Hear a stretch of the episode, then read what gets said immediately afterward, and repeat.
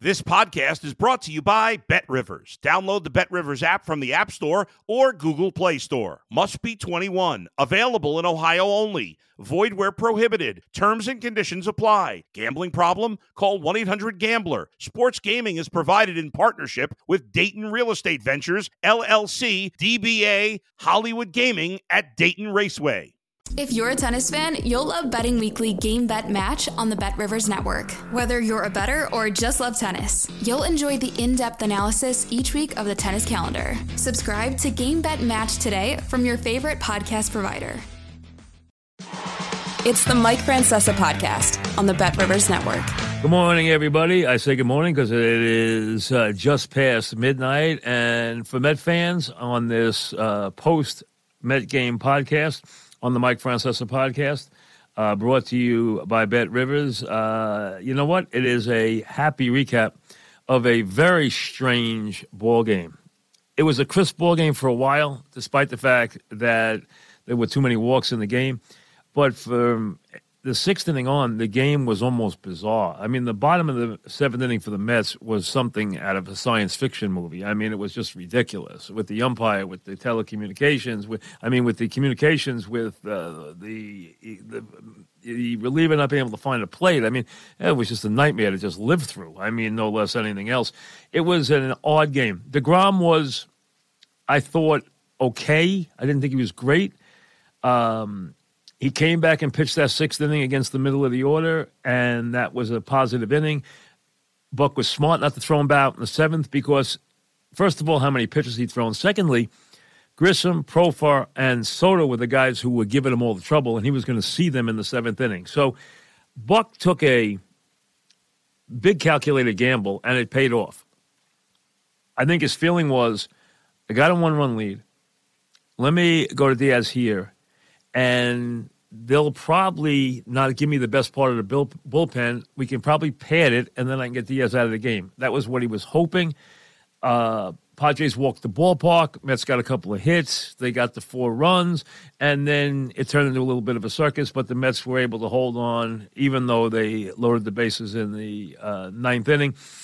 Diaz threw 28 pitches. He hasn't pitched much in September, so he can go two innings. I mean, if you're listening to the telecast tonight, yes, the national guys don't know the team like your regular guys do, but when you have guys who are on a playoff broadcast and they are talking about Diaz pitching four innings. I mean, you wonder what where they're from. I mean, you're, you're like, what are you guys talking about? The guy has never thrown more than 35 innings. He never pitches two innings. It's a it's a rarity if he goes two innings. Two innings would be maximum, and you guys are talking about him pitching four innings in a game. I mean, come on now, how crazy is that?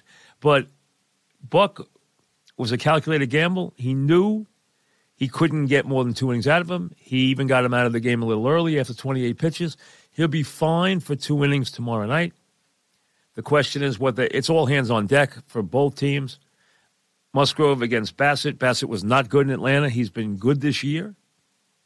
He kind of flew under the radar, but he did win 15 games. He pitched well for the most part. He did not do his job in Atlanta, but so did nobody else did either.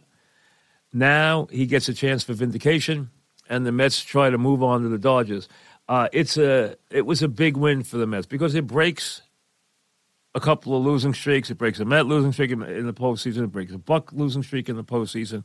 It gets the Mets into the third game, and now you hope they can find a way. The Mets usually good things happen when Alonso hits, and tonight you got a home run from Lindor early, and then the Mets had a million chances to break the game open uh, and couldn't the walks were ridiculous. And then Alonso Homer gave him the lead and, and put everything in motion.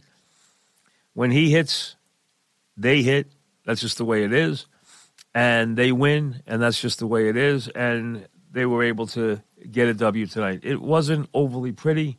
You'll take it, you move on, and now you get to the deciding third game. And let's be honest, we've had some stunning baseball so far what went on in the Cleveland series and that 15 inning crazy game today and give Francona and the Guardians, it's still hard for me to say Guardians, but give them credit. And Francona is just a brilliant manager.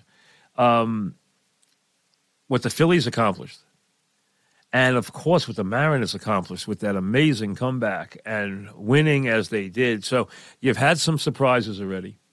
The Padres would have been another surprise, although a lot of people, everywhere I went today, all I heard was Mets are done. Mets are done. I think they were done.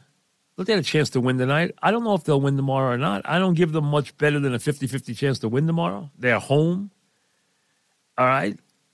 Do I think they're the better team? Maybe by a smidge. I think it's pretty close. If Soto hits, and Machado had a tough night tonight. I mean, deGrom was great against the right handed hitters tonight. He struggled with Profar, he struggled with Soto, he struggled with Grisham. Um, he obviously handled Machado in a lot of big spots, but Machado will be different tomorrow. If Soto, and I thought Soto swung the bat a lot better the last three times up, he could be very dangerous tomorrow. Profar's been good at the top of the lineup. They have a good chance to win. I mean, to me, it's, it's not much more than a 50 50 game tomorrow. That's all it is. And we'll see if the Mets can uh, survive and advance and uh, go play the Dodgers. That's what they will try to do. Um, a lot was on the line tonight. They needed to win this game. DeGrom needed to have this happen tonight. He needed to have this game. And like I said, was it unbelievable? No. Was it okay? Yeah, it was okay. It was a solid six innings. It wasn't great, but it was it was it was, you know, good. I'd call it good. You know, eh, eh, six innings, five hits, two runs. Uh, he seemed to lose it in the middle of the game, and he went just the straight sliders. Then he came back with a little bit of fastball late. Uh, the slider was good, especially to Machado all night. He gave up the one homer, which seems to be now a thing where he just keeps giving up long balls. He did strike out eight guys. So I thought he did the job. Diaz, I think, just needed more work. He was not his overpowering self today. But they made some plays in that inning around the bag. You know, a, a throw here, a throw there, that could have been a very different inning. Because they hit some balls that could have been very quirky there. They didn't. They got through it, and and that was fine. And then you know Ottavino can be up and down. You know he can be wild. You know he can be strange. So you're not surprised by anything that happens there. Uh, and then Lugo comes on uh, to get Bell and preserve the uh, victory, and we get ready for a game number three.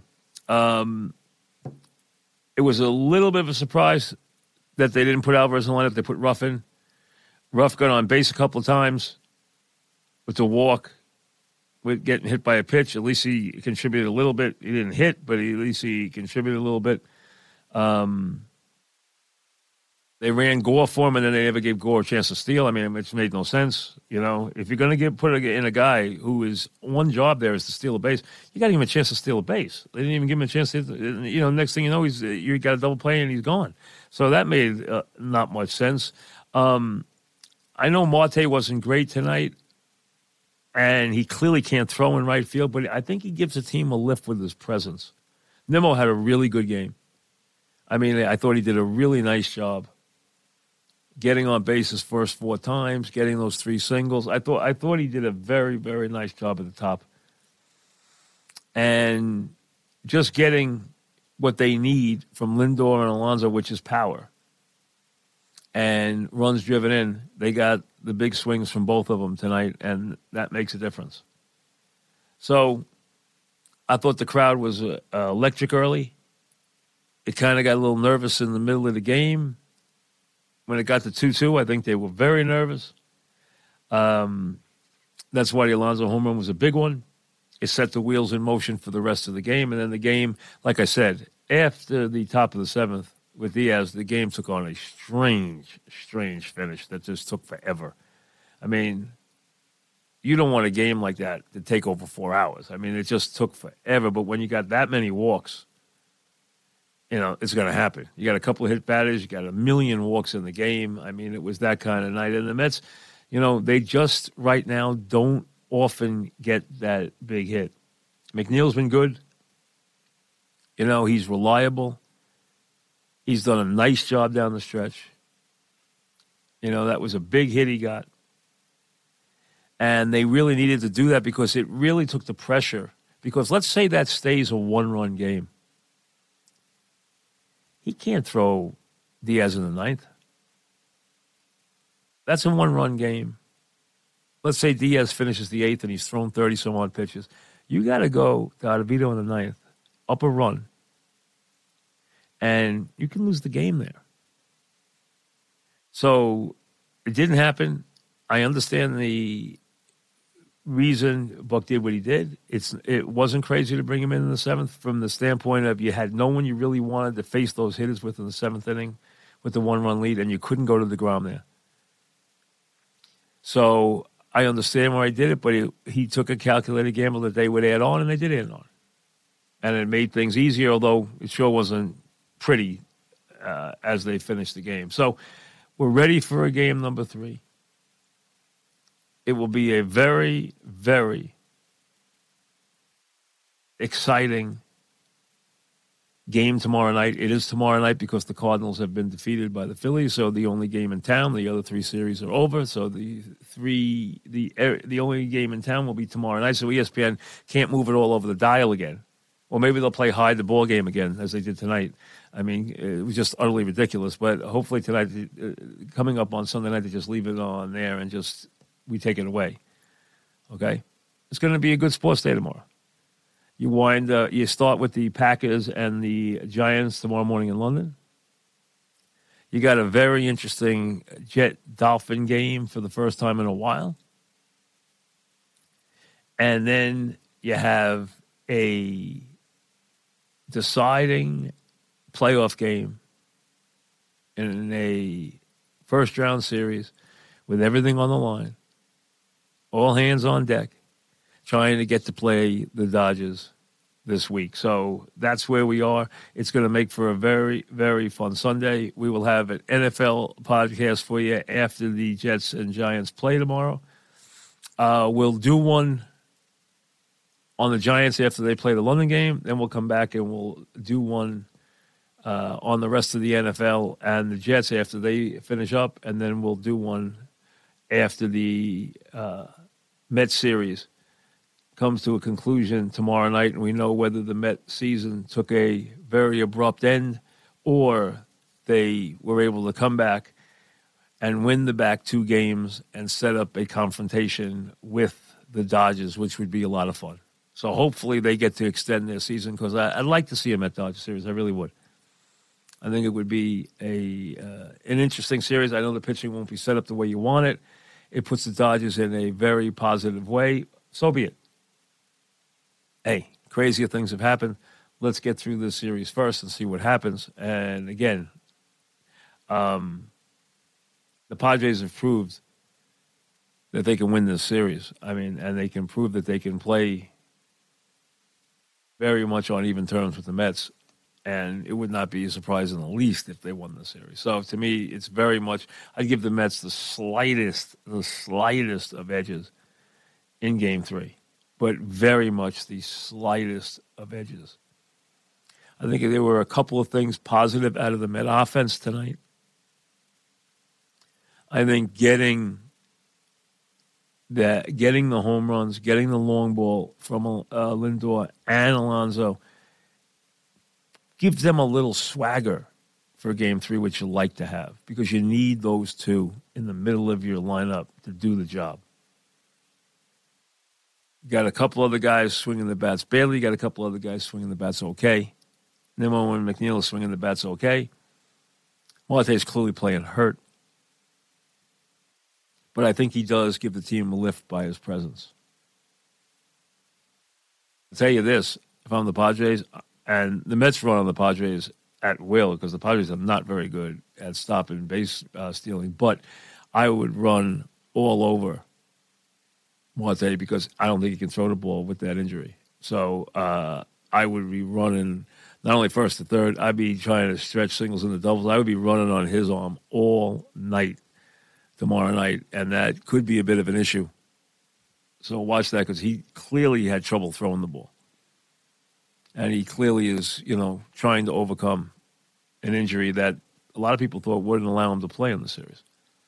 So he's there. He got a couple hits the first game. He didn't have a good night with the bat, although he hit the ball hard a couple times. But I like him in the lineup because I do think he adds a presence to the Met team. The Mets are a better team when he's in there.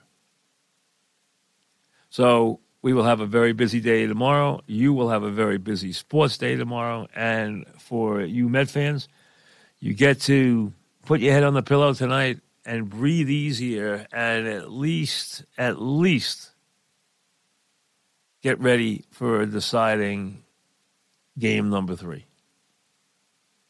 Things were clearly more positive than they sure were around midnight last night.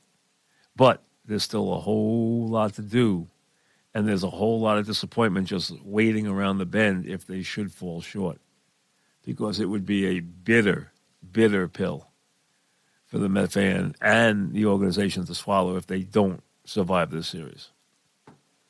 We'll see you tomorrow. Thanks for listening to the Mike Francesa podcast on the Bet Rivers Network.